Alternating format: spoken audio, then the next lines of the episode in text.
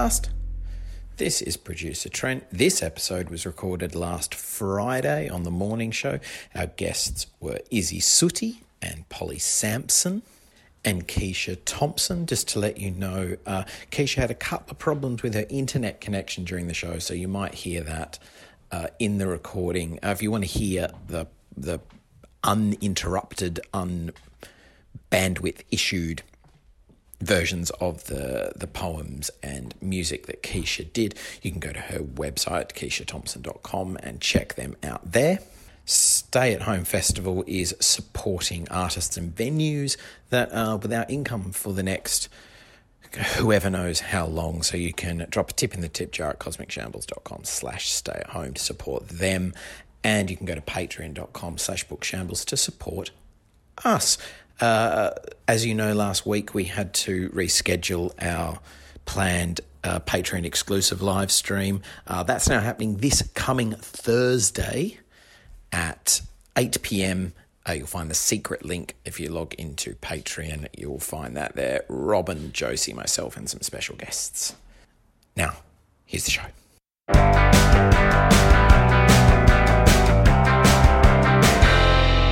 Good morning. Welcome to Shambles Stay at Home Festival. How are you, Josie Long? Oh, hello. I didn't see you there. Oh, Welcome. Yeah, just over here. Here I am. Here. Um, How are you? I'm good. Did you enjoy your day off then?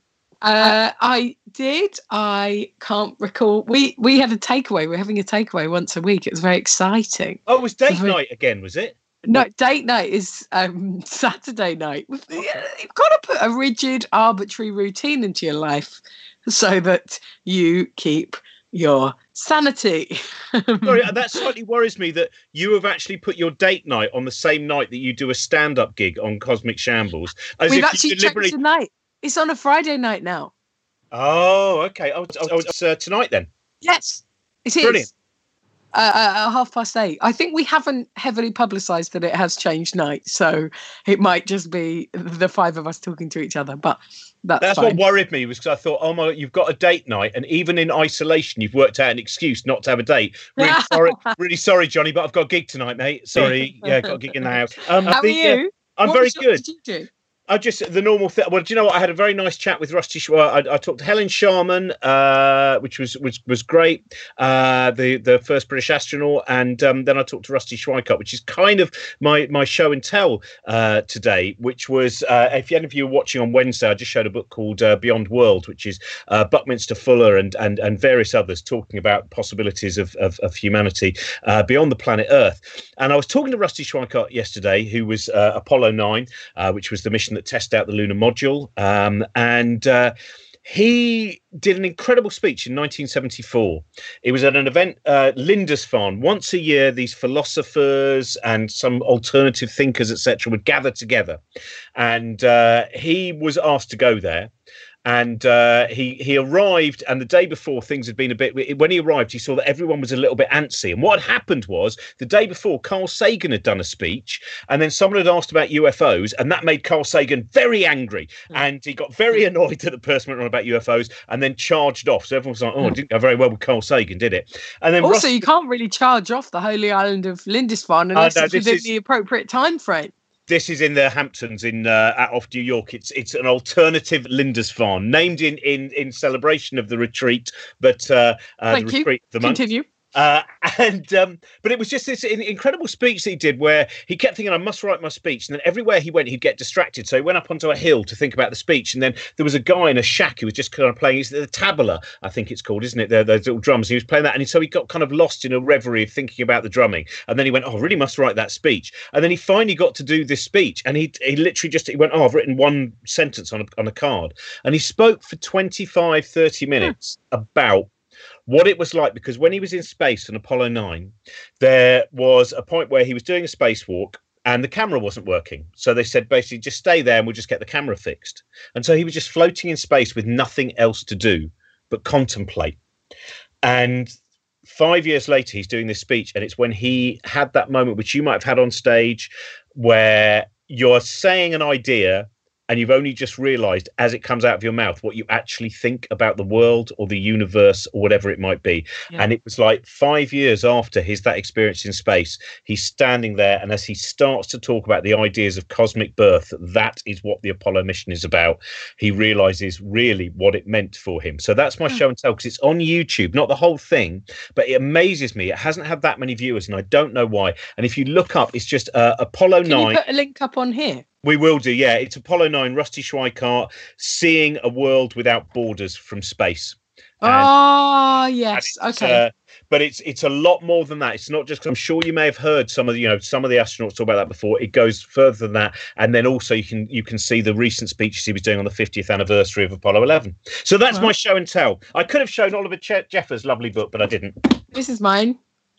It's called Steal As Much As You Can by Nathalie Olah. Right, listen to this. For many, the 2010s have been a lost decade. Tory austerity has created suffering for millions, as well a generation beset with financial insecurity and crisis. Yet our TV, film, music, art, and literature have never looked so affluent or elite. During a period of immense struggle, the experience of the majority has been pushed to the margins of our collective culture by the legacy media and its satellite industries, making it hard, if not impossible, to challenge those in power. Steal as much as you can is the story of how this happened, exploring the mainstream rise of the upper classes and the corrosive effects of neoliberal and postmodern culture by rejecting the established routines of achieving prosperity and encouraging us to steal what methods and opportunities we can from the establishment along the way. It also offers hope to a bright generation whose potential has suffered under these circumstances, a generation who, through no fault of its own, became increasingly frustrated by our increasingly unequal society. And honestly, there's never been a better time to read it, given that we no longer have the support of a mainstream party. So give it a go. It looks really fun. I'm glad that I heard a, a level of early. okay, see you in a minute. My, my daughter is um, experiencing the fury of the catalyst that was the catalyst to this book. She understands the inequality and she is projecting it and manifesting it. I have to say that book, I never apart, you know, maybe Rebecca Solnit, but apart from that, that is the book that most has Josie Long written all over it, which I know, I know, it it's, it's Art well. Emergency, the book. Yeah. the um. So we're joined today by uh, comedian, author, broadcaster, uh, and uh, and actor. And oh, loads of different things. Uh, but currently in incarceration. Suttie, how Is are he you doing? How are you doing? Hello.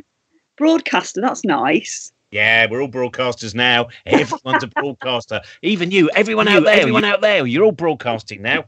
Um, I wanted to first thing I wanted to talk to you about was when you came on Book Shambles, you talked about a book which is now getting mentioned a great deal, which is Station Eleven. Yeah, and my friend started reading it at the beginning of uh, this. this pandemic and was like, "Oh, it's too Yeah. No, do you think was it not as well known then? Like I, because I thought it was so good that everyone must know about it. But it's weird, isn't it? When you really love something, it's a bit like a band. You go, everyone must know about this, and it's really surprising when people go, oh, actually, it's yeah. It's, I, I, I think a lot of people. I think it was well known, well known, but I think now it seems that, as you say, yeah, because of the current situation, this seems to be the book which people have found Yeah. Most. What What was it that first? I mean, that that was a few years back now. What What? Why were you drawn to it? Do you like those kind of? uh Yeah, we talked quite a lot on this about those different dystopian TV series, novels, etc. Yeah, I do. I do. I think it's really good to read and watch and look at and listen to stuff that isn't like the thing that you produce. Because I think if you only watch stuff that is similar to what you produce, your your sphere becomes kind of narrower. Um, and also, I don't necessarily. I, I I like quite a wide variety of stuff, and I do like dystopian stuff. Yes. Um, I read another one recently. I can't remember the title of, it, but it's like three random words, almost like you generate three words from like a Oh, citrus something. Foxtrot. Something whiskey Foxtrot. Oh, that sounds good, but it's not that. Oh. Um, Keep going, Whiskey Josie. Tango keep going. Foxtrot Keep is, is one about um, people sort people sort of on this caper, something to do with technology. I, I read it; it was fun. But um, okay, I'll just I'll list three words, and eventually we'll get there. I think one of them is citrus. Um, I'll I'll think of it during this during this program. I'll I'll, uh, I'll I'll surreptitiously Google it. But that was very good, and I'll find the title of it. And that was about um, got a kind of um, a, a, um, basically food and water is running out, and this couple had to go and search for for food and water, and there's a, co- a complete drought, and it's about the base instincts, I think, within people and how people act when they're in a society versus how they act when they're absolutely desperate and the kind of tribal element within society. So I find it really fascinating. And also, I've always had a deep interest in cults and kind of cult leaders and how cults come about. And, and that's kind of in that novel too. Because I suppose power has you know a big part to play doesn't it in in any kind of catastrophe and even now i think yes Gold Flame Citrus by Claire Vaye Watkins. Thank you. I knew it had the word citrus in it. Do you know what I mean? Gold Flame Citrus is like three words. Yeah. Why can't books just be called "This is a book about drought"? Yeah. yeah. Um, but yeah, that is very good as well, Claire Vaye Watkins. Um, but yeah, I think power, and now what we're seeing as well is that, in a way, the more money you've got, I was sort of reading an article about how people can work from home so much more easily if they're in a kind of more high powered job where they can just flip open their laptop and kind of go, okay, let's have a Zoom meeting versus those people who still have to go out and carry on working, who might be in lower paid jobs and kind of everything in between. And it's a complicated thing. But um, yeah, I'm very interested in how people change under pressure. And Mm. I think often there are surprises that who you think you are um, who you think you are isn't necessarily, you know, yeah. Well, also, that's never really felt more relevant than now, I think, looking round at kind of what people are and aren't managing to do, managing to do, how different people are reacting to this circumstance, and and how that reaction changes over time for all of us as well.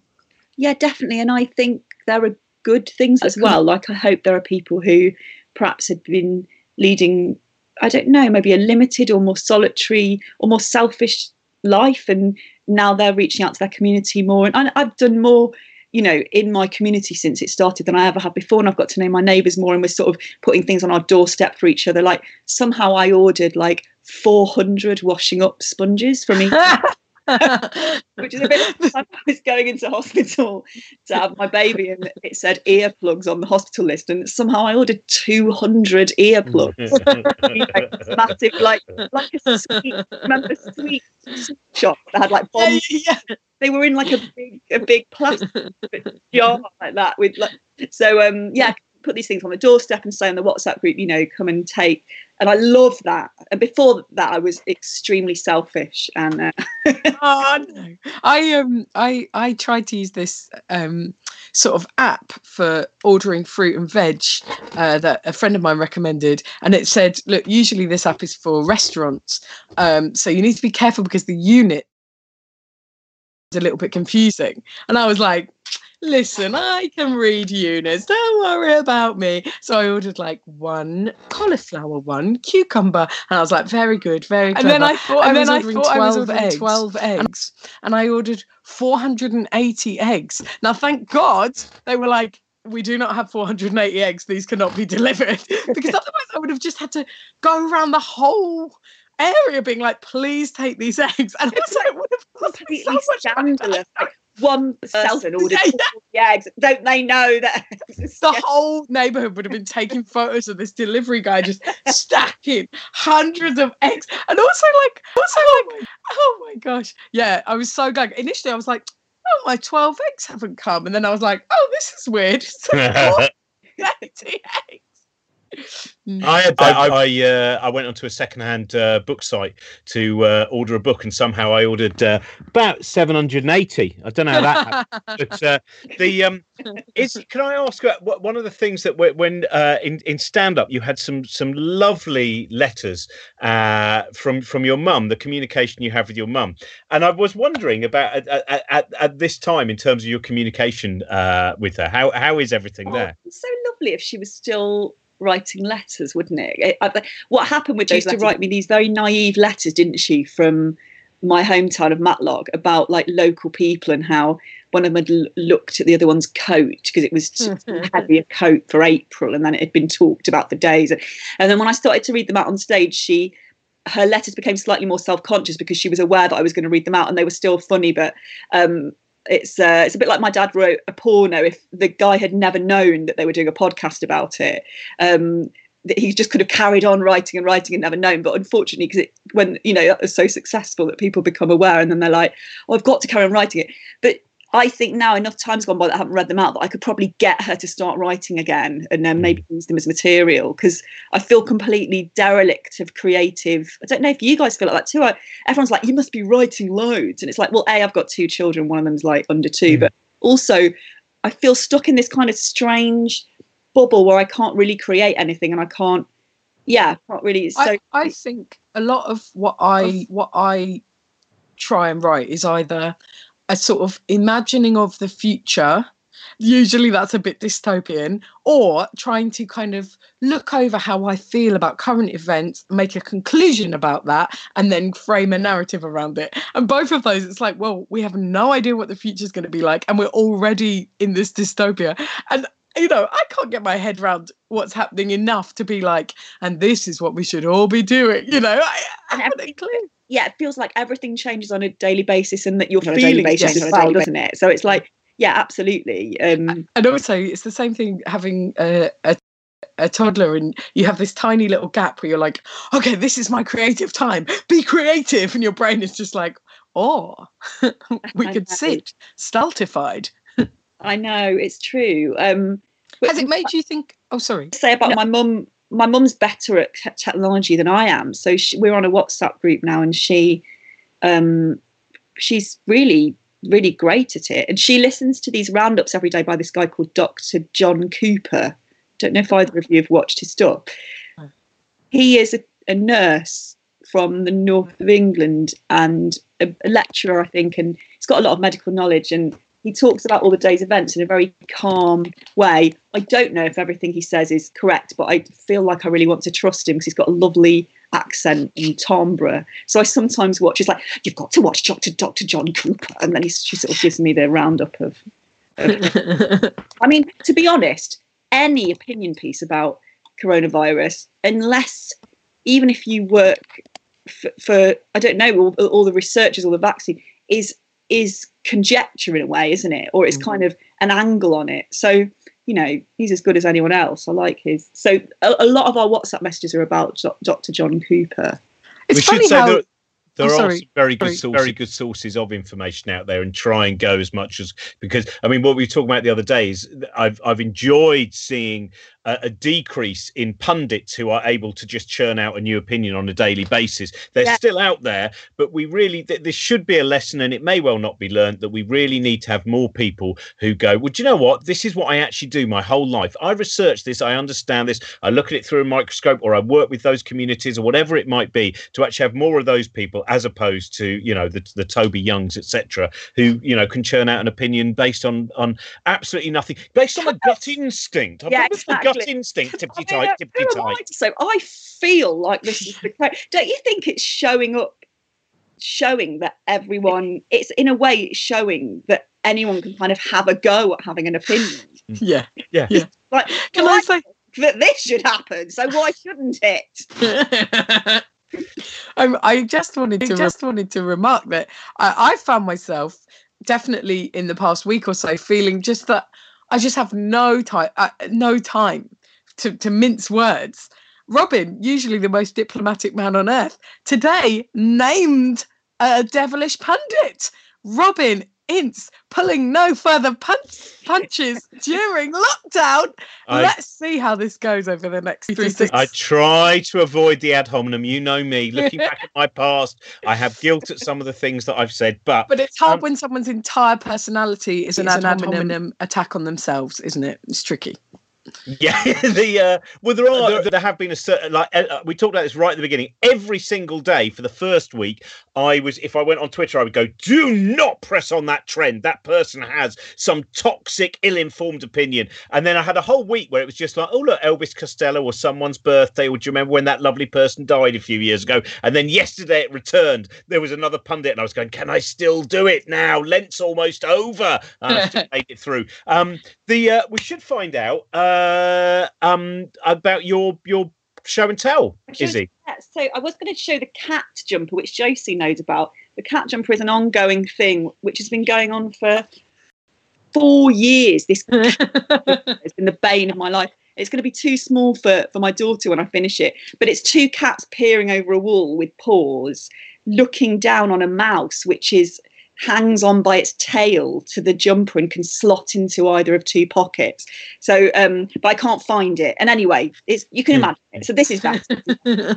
uh, one day I'll finish the cat jumper and I will post it on Twitter, and then I'll probably lose it on a train the next day, like I did. the cat that I just knitted. Um, this, um, this is a book called um, uh, The Poetry Pharmacy and it's tried and true prescriptions for the heart, mind, and soul. I don't read that much poetry. Um, uh, I don't know why.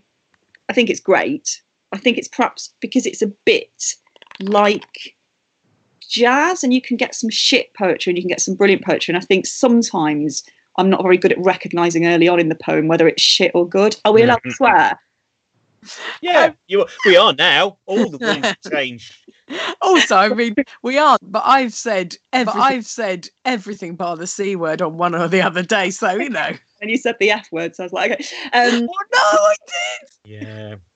It's real life. It's real life. it's gritty. Broadcasters. Um, but yeah, so terrible poetry, perhaps, or mediocre poetry or good poetry. I think perhaps I'm not good at the beginning of the poem at detecting, um, but that's no reason not to to read it. And I think sometimes um, poetry can sort of get through where where other things can't. It can sometimes feel quite piercing, like you just need. It's like having a shot. It's like taking a, a, shot of tequila or something um, and it can sort of the, the, meaning of it can get through to you depending on how you're feeling. So this book's it was sent to elis my partner who is who is a real broadcaster. Um, how he describes himself on his on our son's birth certificate. Broadcaster and was really serious about it. And then he went round to the other side of the man's computer and looked over his shoulder to check that he's typed in broadcaster I um I wanted to put film star to put film star on my daughters, but uh, after a, a, considered debate, we d- decided that was not representative. what did you put? I don't I even remember. I didn't even remember you have to put career. You put you Robin. Oh. I bet you put comedian. That's not. no, I wouldn't. I, I hate things like that. I'd, I'd probably just put writer or something like that. I'd, I'd put something with as much, you know, a, a, a looseness of interpretation. I think. We, we both, both put comedian because we thought it would be funny on her birth certificate to have comedian, comedian and then find out genetically, you know, there how, how, how that works. If you both have both have the comedian gene, so that's yeah, that's uh, the journey we will study. what did you put? Is it? We both put comedian on Betty's uh, for that sort of reason. Um, and then he transitioned to broadcaster. Now on Stefan's, he put broadcaster, and I think I put writer. And it was like we'd grown up. in a way, it was like, oh, we're not putting comedian, comedian anymore. Published author. You should just put that published author. Are you unpublished author? Yes. Yeah, published. Yes, it has to be published. Yeah.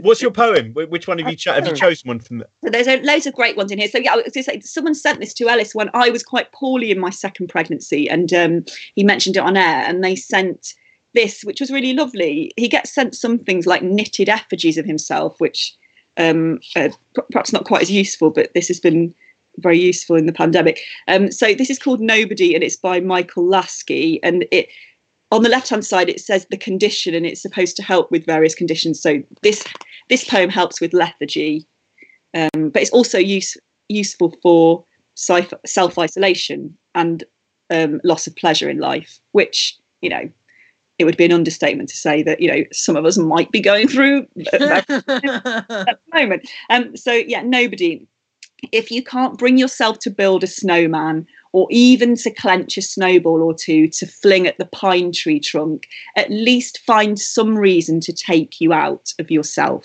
Scrape a patch of grass clear for the birds, maybe, prod at your shrubs so they t- shake off the weight, straighten up, or just stump about, leaving prints of your boots, your breath steaming out. Promise, don't let yourself in for this moment again. The end of the afternoon, drawing the curtains on the glare of the garden, a whole day of snow, nobody's trodden. Um, when I read that, I first of all felt like, oh, we don't have a garden. Um, thanks, we don't have a garden, so I can't stomp about. Um, I also um, then thought that's lovely um, because the problem I had early on in lockdown was that we were completely self isolated for 14 days because my daughter had a temperature for one day. I don't think she had it, but then obviously kids can have low symptoms. So we followed the advice. We didn't leave the house for 14 days.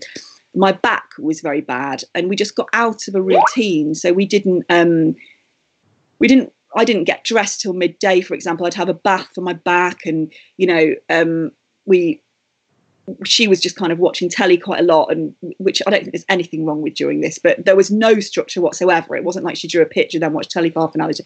And then when I read that, that was the thing that made me put some structure in because I was like, I'm starting to get a bit low really because there's no I'm just wearing tracksuit bottoms and I'm not so once I started to make everyone get dressed and kind of go and do one thing like a fitness video or something or even just jump around to a song at nine that really helped. And that was like I don't know I felt like I was actively doing something um, rather than just being passive. So that was yeah. what that poem said to me really came we all, we all trying we all, we all trying to evade the feeling of that the Sundays that used to exist in our childhood. Mm. Um, we've got. I just quickly mentioned we're going to go over to uh, it, uh, shortly. We're going to um, join uh, the author Polly Samson and and lyricist. And I was going to mention uh, that the reason that we do these and the reason that we started these uh, three weeks ago, just just over three weeks ago, was there were threefold. One was we wanted to create some kind of connection because very early on we realised Josie and I and Trent we were talking about the fact that a lot of the people who come some of the shows that we do,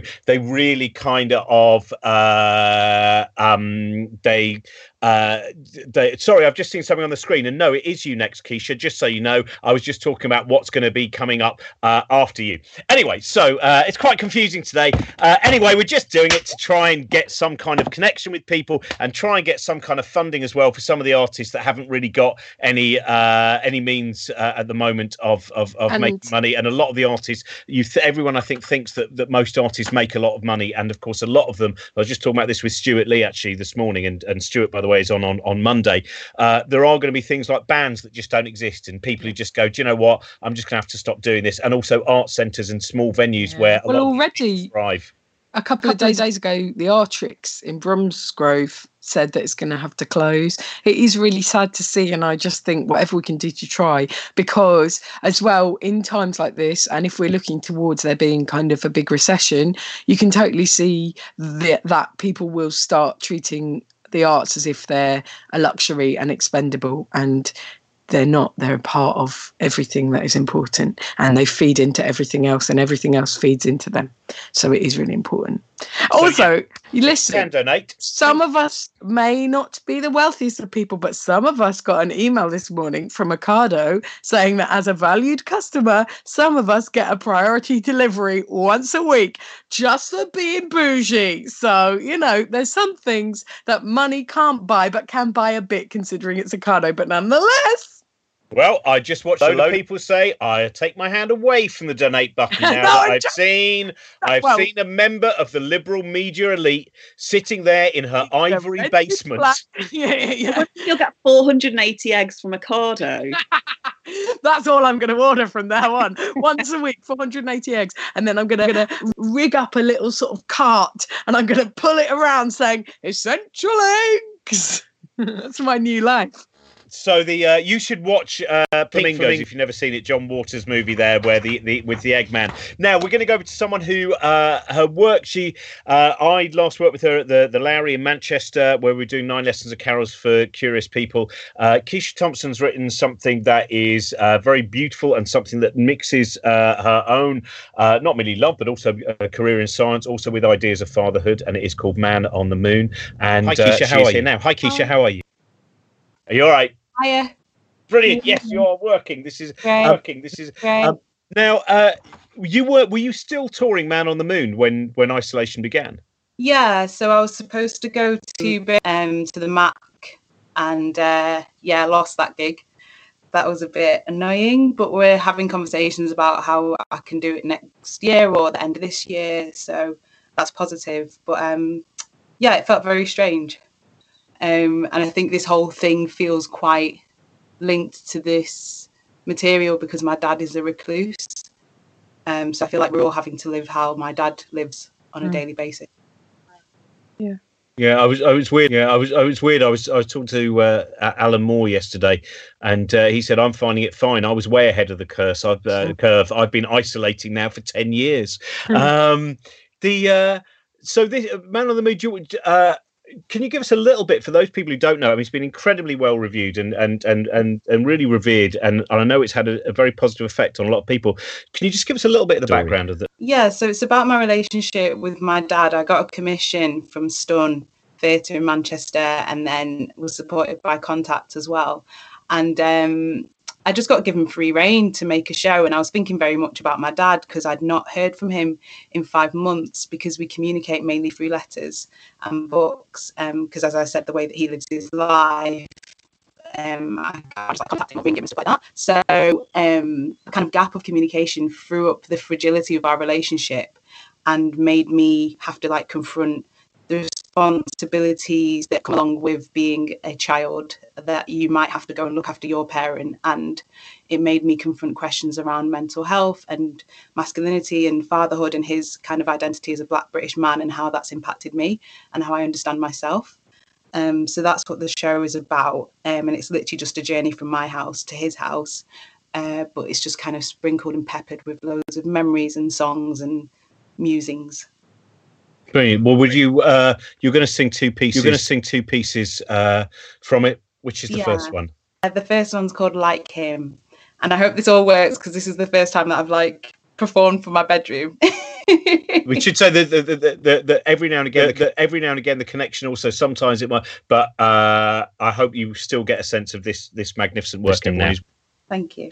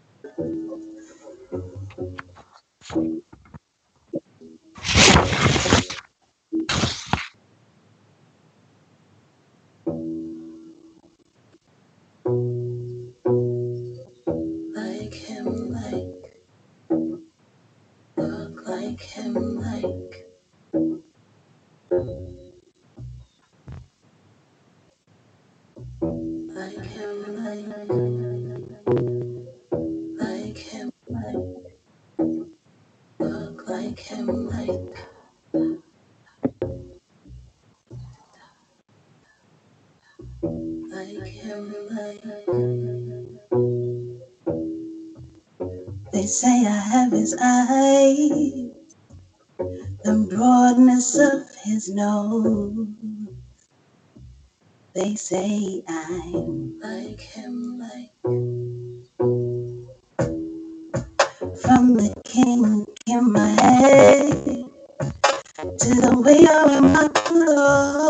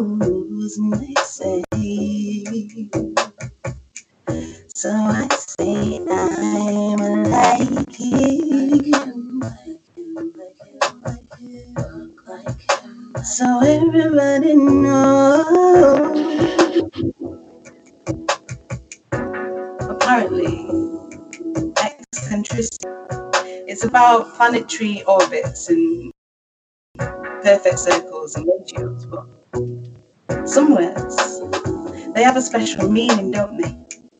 That only makes sense to you. Because to me, eccentricity is like feeling. It's that feeling at 6 a.m. when I open my door to find a homeless man pushing books about quantum physics through the letterbox. A beard as grey and tattered as his socks. Hair like a platinum crown of electromagnets. Constant. He's got freckles all over his hands and his face like butterfly eggs on a cabbage leaf. He's got a face that never seems to age, and a concave body that never seems to put on weight. His sunken cheeks, they speak of countless days, sipping chicken soup and breakfast tea. He's got wide eyes with camel like lashes, and I see flashes of how handsome he used to be from behind his dry pale skin. Because it's translucent in the art of simple living. And he smells like old paper, girl page endings and sympathetic dust. He smells like an unread story, the novel that you glance at at the top of your overloaded bookcase, and somehow that feels like enough.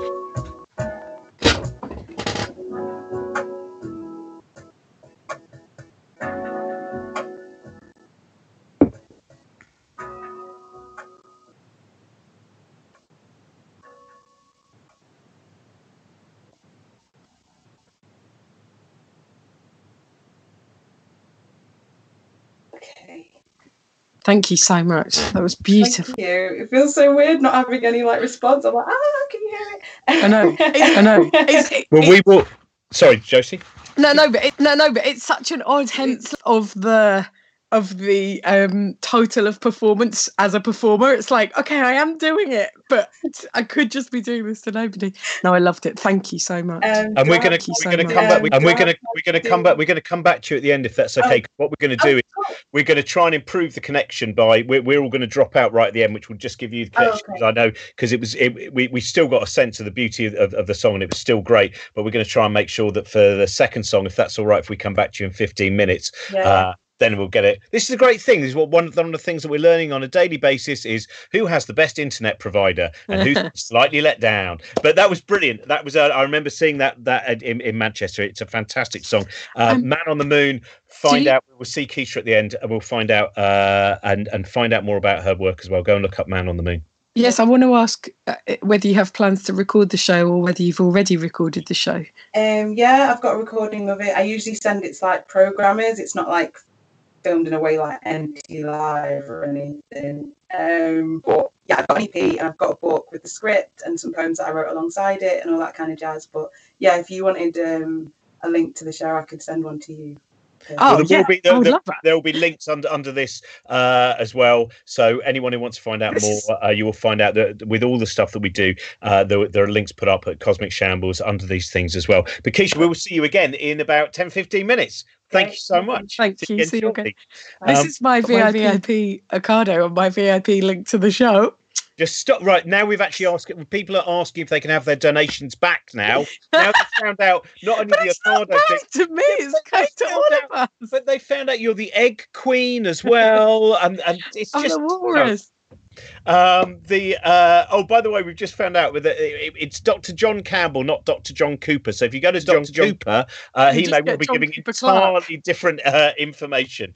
Um, we are now going to uh, j- join uh, novelist and lyricist I mentioned before, uh, Polly Samson. Hello, Polly. Am I turned on? Oh yes, Yes, hello. Yeah, we can. Yes, hello. I found the Hello. teenager to help. Hello. And, and technical advisor. This is a wonderful thing that people have that's, their the, that's the term, technical advisor. I, I, I think we've all. I, I, I- do I much do the much same the same thing. I have thing. I a have- twelve-year-old who is my predominant advisor. How on- handy. yeah, I, I had the, media consultant.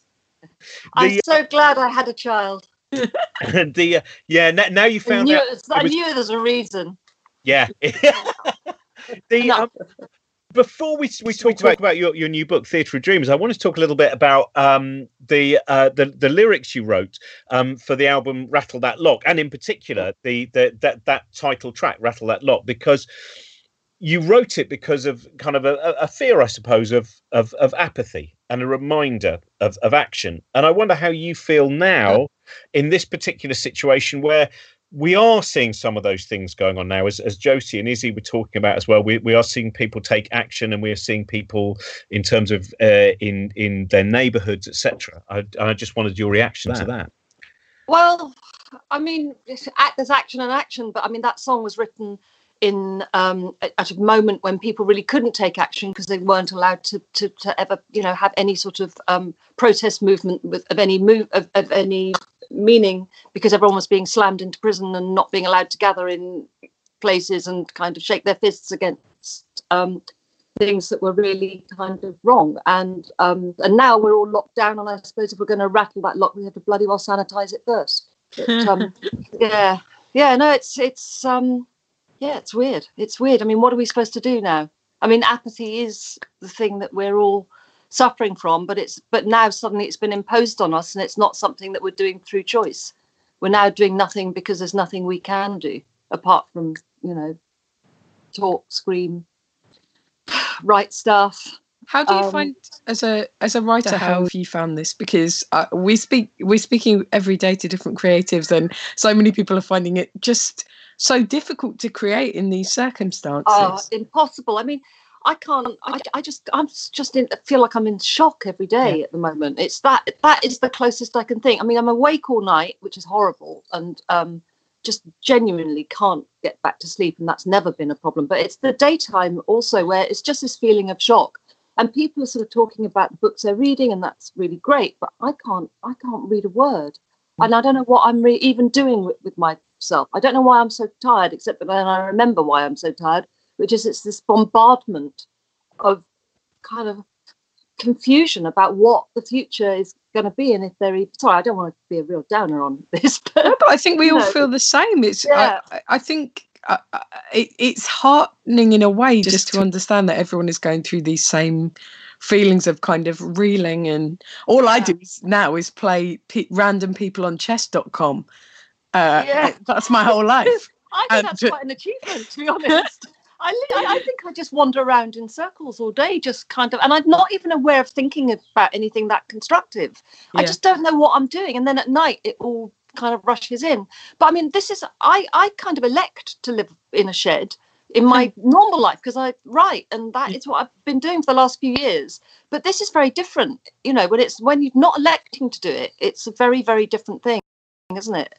I Mm. think. Hmm. But isn't there something? I mean, watching for this night with Emily Maitlis talking Yeah. about the fact that this is not, uh, you know, this is not a disease which is, is all about uh, the equality of opportunity. That in fact this is a disease, and and with certainly the statistics we're seeing in America again, where it's, uh, I, I think they've they've been even uh, sharper. Some of the people gathering who are the people most likely to uh, become ill. That I've not seen that kind of thing on the BBC where someone who is a news anchor will say something which previously everyone, you know, the number of people who would have zoomed in and shouted Yeah. something about balance or whatever. So, in Mm. some ways, that new focus and the thing we've talked a lot about on this before as well is seeing experts again finally properly elevated to a position where they can talk from from experience and knowledge that gives me some kind of hope as well in this uh, isolation i don't know how Yeah. you feel do I feel any hope? Um, I have no, no, I don't know whether I feel any hope really. That's why I don't. I, I'm, I've got no idea. I've got no idea what's gonna what's gonna happen. I've, I've really. That's the problem. I, I just can't form any cogent thoughts about whether this is going to really change people or not change people. I mean, it has to change people. It has to change, you know, the world. Um, but everyone's still so so kind of. There's so much con- concentration on our little island and what our little prime minister's doing and whether he's going to mm. get better or not. And actually, it's such a waste of noise because this is a global problem and it's always been a global problem. I mean, you know, even before this virus, we had a global problem and we needed global solutions. And mm-hmm. now, mm-hmm. and now we're still we're still talking about our little island and our little prime minister, and it's just so weird. And When- similarly, like it's it's so depressing not to see the whole like- world. How can we pool medical resources as opposed yeah, to like yeah, we've got no. these? You know. yeah, exactly. Still, you've got this feeling of who is the who is the sort of who's the, the the you know big pharma guy who's actually got the bloody cure and is just waiting for the best and optimum moment to sort of release it. When you know it's just horrible. It just makes me feel even more sick than usual if I actually dwell on on it. But I, Which No, why I would say- around thinking about nothing. I think there are very positive. I mean, I would say it's worth looking at, you know, talking to people of things like the Francis Crick Institute and organize. And I do know that a lot of scientists, they are all working together and Yeah. they're working together internationally. There are sometimes these stories aren't, as you said, unfortunately, the main story on the front page is something that Stanley Johnson said, which, as you Yeah. said, so, so, so, so parochial and detached from all the other people who are currently suffering. But talking to the scientists, I think I'm hearing a lot of good things about. Y- Again, international communities pooling their resources, Yeah. everything else That's off the table. This is what we're focusing on. Yeah, as long as we don't listen, don't listen to Trump, it should be okay. If we can kind of focus on, you know, scientists and people who are trying to work together, and not people who are trying to just uh, isolate and profit. Yeah, I, I I tell wear you Trump cancelling headphones. They actually uh, they, they- they- they work really well. That's Yeah. like those you can get that replace things that you don't like with pictures of kittens. yeah. And so Oh you, god, you know, you go yeah, on a that's news site. That's all you can see is just a thousand kittens. I, although, Yeah. do you know what? This has been this conversation has already been helpful for me because I've been thinking about the fact that as oh a no, I'm getting a phone call. Oh, oh no, Hang on, go away, phone call. Oh, okay, done. Oh, see that was good. The, the technical advisor stepped in. Thank I've you. been thinking as a writer about how the uncertainty of it is so is so paralyzing. Because, but then I just thought, well, firstly, I can write about what I hope would happen and what I hope would not happen.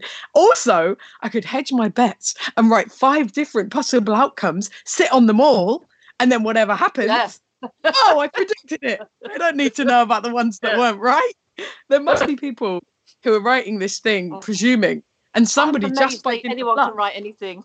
yeah, no, me too, me too, completely, completely. Well, Oh, we yeah. should talk about the fact that you have uh, your your your new novel, Theatre of Dreamers, is uh, and you you've done two. I highly recommend anyone to have a look at the events that you've done, where the whole family are gathered together, Yeah. and and and, uh, and and and your husband David is singing songs, and it's it's Oh. it's, it's it's great. Um, but this is uh, about the kind of bohemian environment around Leonard Cohen in a particular period of time in the 1960s, and and it's also about it's about death, and it's about what drew you to that story. I know you, you are a big fan of Leonard Cohen, aren't you? Yeah, actually, a- absolutely everything except Leonard Cohen. And um, for a long time, I couldn't write this book because of Leonard Cohen, because I felt completely hamstrung. Because I kept because um, the book is set on the island of Idra, where Leonard Cohen famously had a house. But the people who really interested me were some other people who were there at the same time, who were the people that Leonard Cohen credited with sort of teaching him everything that he knew about writing, who are an Australian couple um, called George Johnston and Charmian Clift. And I wanted to write about them.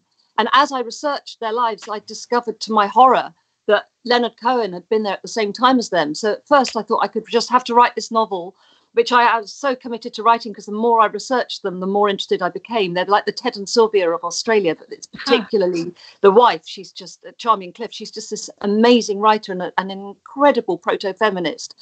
And um, and then I kind of got these 1,500 photographs of them in the year that I wanted to write about them. And there was blinking Leonard Cohen in all Mm. these pictures. And there was my my character I wanted to write about with her head on his shoulder. So then I thought, well, that's okay, because he was a 25 year old poet at the time and he'd gone to this island to write his first novel. So I thought, well, he was he had a really great work ethic. So in my novel, he can just walk past occasionally whistling, and I just need never put him in it. He could just be like it's sort of I could just describe him shambling off to kind of get coffee and then go back to his novel, and he need never speak because the idea of putting words in Leonard Cohen's mouth is just so appalling to me. And so I went back to the island um, to sort of start the, the book. And weirdly, while I was there, he died. And so that became the opening of the novel. And then suddenly I was free to put him in in a in a way because I think I just had this sort of horror that I'd bump into him and he'd kind of go you you you know I mean as if Leonard Cohen was even going to do that. But it was just such a horrible horrible thought. Um and yeah so then um so the novel opens with um my character who's called Erica looking back on her life and it's on the day that Leonard Cohen's died.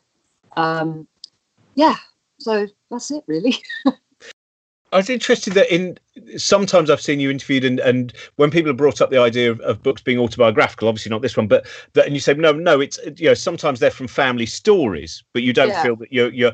And do you find sometimes with the distance of time, I've spoken to a few authors where they go, it's only now, twenty years later, that I realise what I was actually writing about, what I was Oh, actually experiencing. Absolutely. Yeah, God, my first book of short stories, I'm so outraged. Everyone used to interview me and say, "Oh, so you know, what- you know, what- these are all about you," and kind of get on my high horse and kind of go, "Absolutely not."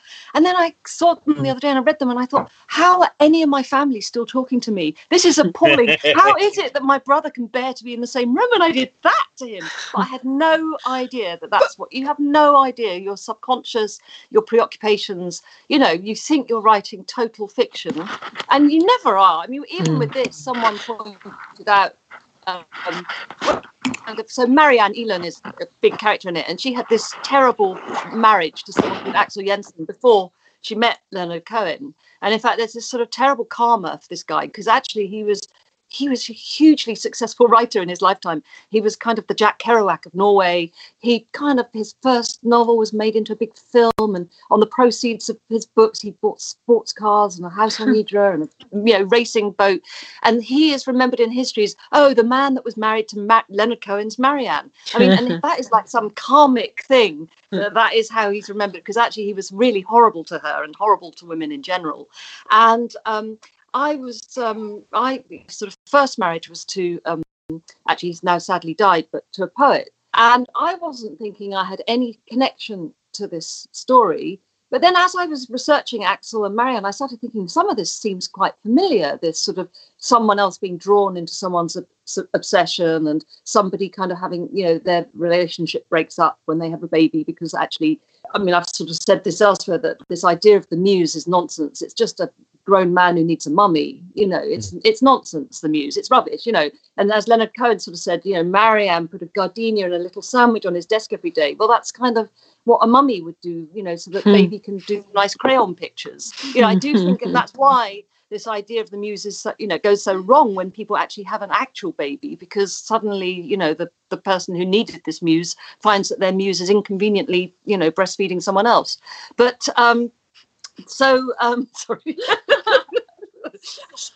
anyway i was then when i was researching axel I was at the V&A and I found um, a thing on their Revolution um, exhibition that they had, and there was a um, a poetry reading in 1968, and my ex and Axel had read on the same bill. It was so weird. So you do start seeing that there are these things where you think it's all made up, but actually the thing that's drawn you to a story in the first place often are that there are shared preoccupations. I think. Well, and I also think that no matter how much you think you're how much you think you're hiding in your work, it's you Yeah. writing it. that's, yeah, yeah. It's that not- not simple, isn't like it? Yeah. What's interesting to me is that I do find that women writers in particular, people obsess over the um, autobiographical hints in their work in a way that with male writers it doesn't happen in the same way. And I sort of think that it comes from people sort of going, oh, well, this must just be her talking about her life. She can't have Yeah. fictionalized this. She can't have. in this act. Yeah, no, nothing at all. Yeah. yeah, crazy. There's an interesting book you might have read it, the the lives of the it, the- muses. the lives of the the name muses. the author, The name it's of the author, but it's very and it goes through and and so interesting the number of times that now in the 21st century recently some of those muses people have finally gone oh yeah they were like the Dorothea Tanning exhibition that there was Uh, recently Yeah, yeah, yeah, lot- yeah. or or Leonora Yeah, or Carrington. Dora Maar, or yeah, any Yeah. people that they had some actual talent. Wow, amazing.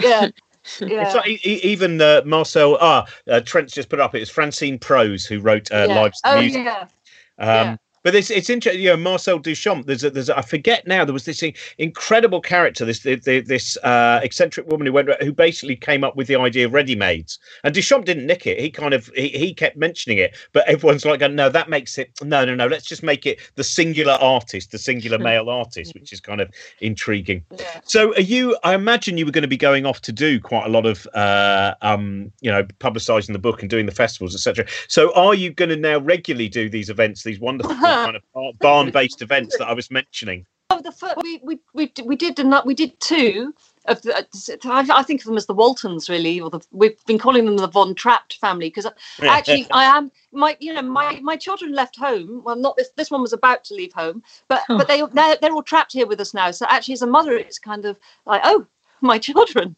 here we all are together again. This is a rare treat. But um, yeah, so we did one because my son and my daughter-in-law made this amazing set, which was going to be the, the the the place where everyone met on Hydra, this cafe called Katsikas. And because we were going to do these events, this set was kind of, you know, built by by my son and, and, and daughter-in-law. And we just didn't want the set to go to waste because it's so beautiful. It's just standing in our barn. So we said, oh, well, we'll do a Facebook thing and, and just use the set. And David and I had written a song that sadly never got finished because as the lockdown happened, we would just get there was an amazing fiddle player was going to come and play on it, and our wonderful Louise was going to come and sing backing vocals on it, and all that had to stop. And it's just sort of frustrating when you're just about to kind of do these things and you've got so much to say and sing. So we thought, oh, well, we'll just do one to mark publication day.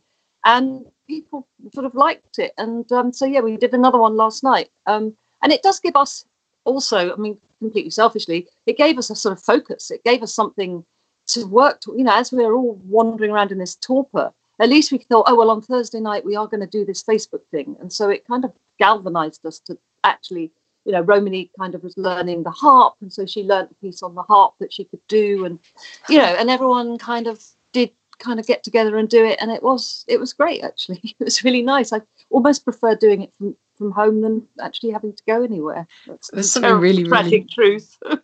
but also something but also something really beautiful about the whole family pitching in together it's Yeah. really wholesome yes, uh, it's very Waltons, isn't it?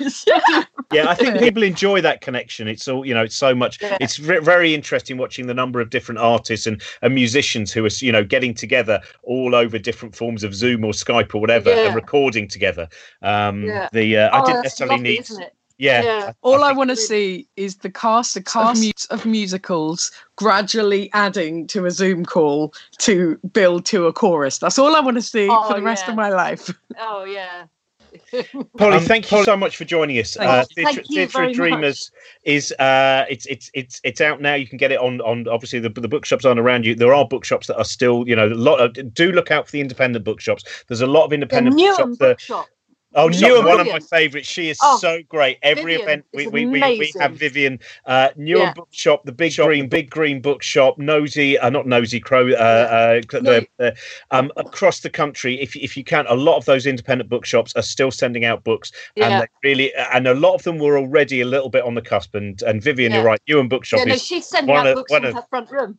she, she's um, um, uh, amazing so if you can uh, and if you can avoid kindle and you're prepared to wait a little bit and then have to leave the parcel. That's what i find. My, my friend jeff who's sending me books i have to leave the parcel on the doorstep for 24 Oh, hours. so- and i know I there's books in there's books and i need them.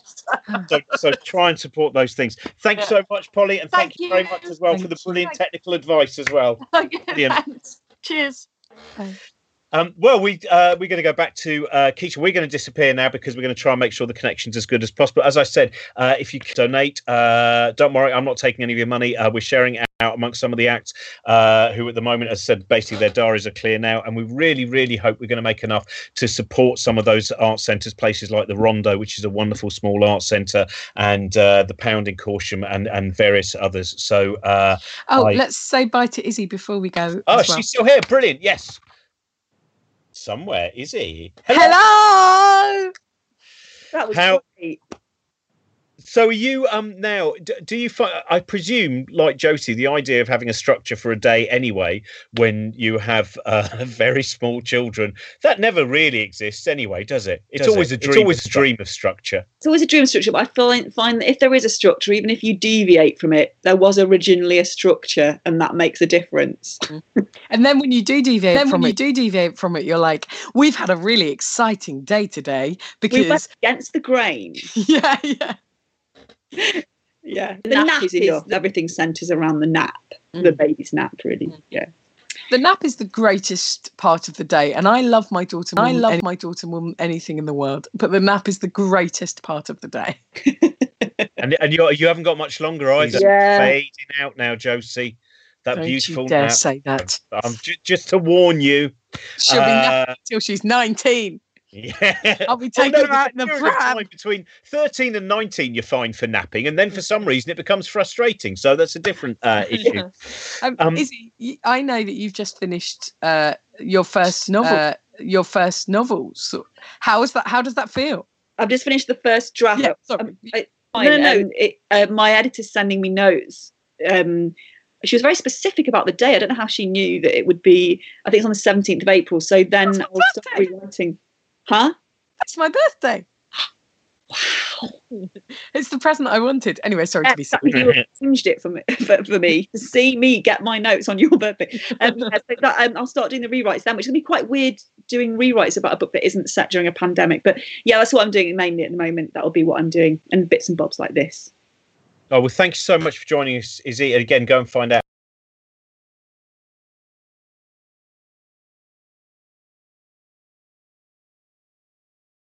And Yeah, it's great. radio It's shows on BBC Sounds. They would be, wouldn't they?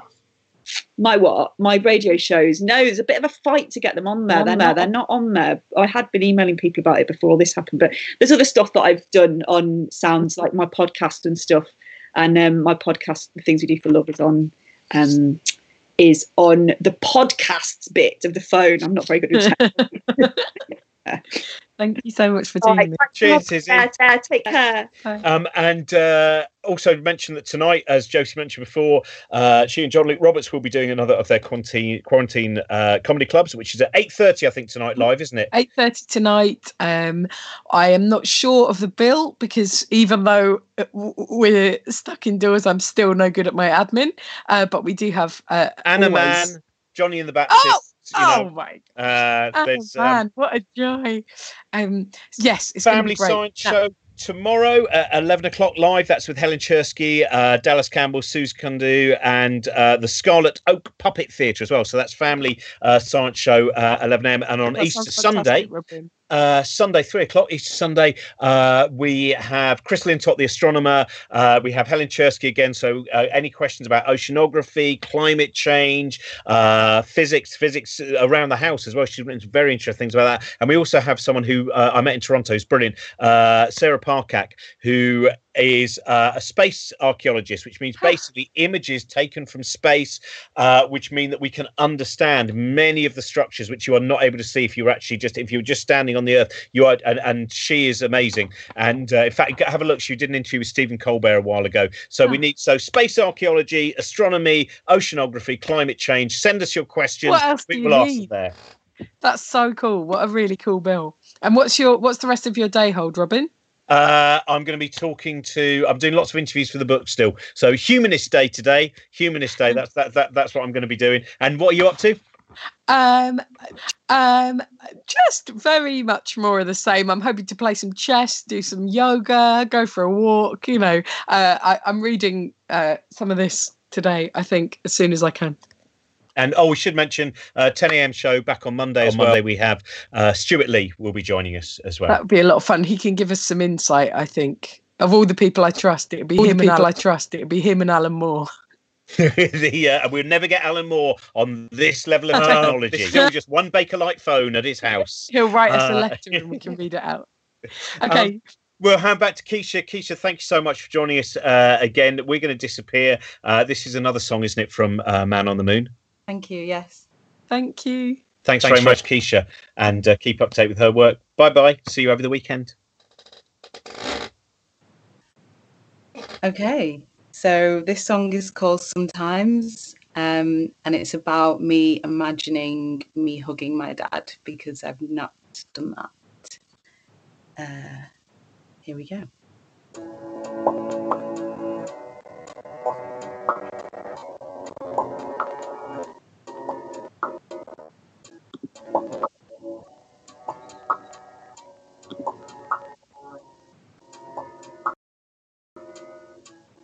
Sometimes I.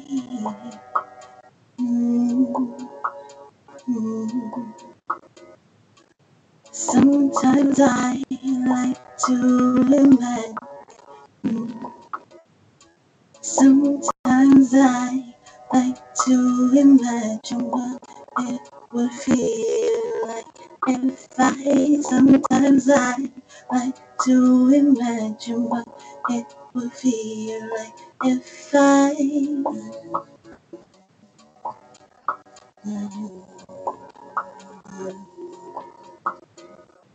feelings big on my neck. Fit myself into the cave of his chair. Play dot to dot with freckles on his forehead. Hey, I wanna know what does he smell like? What does he smell like? Does he smell like? What does he smell like? What does he smell like? What does he smell like? What does he smell like? What does he smell like?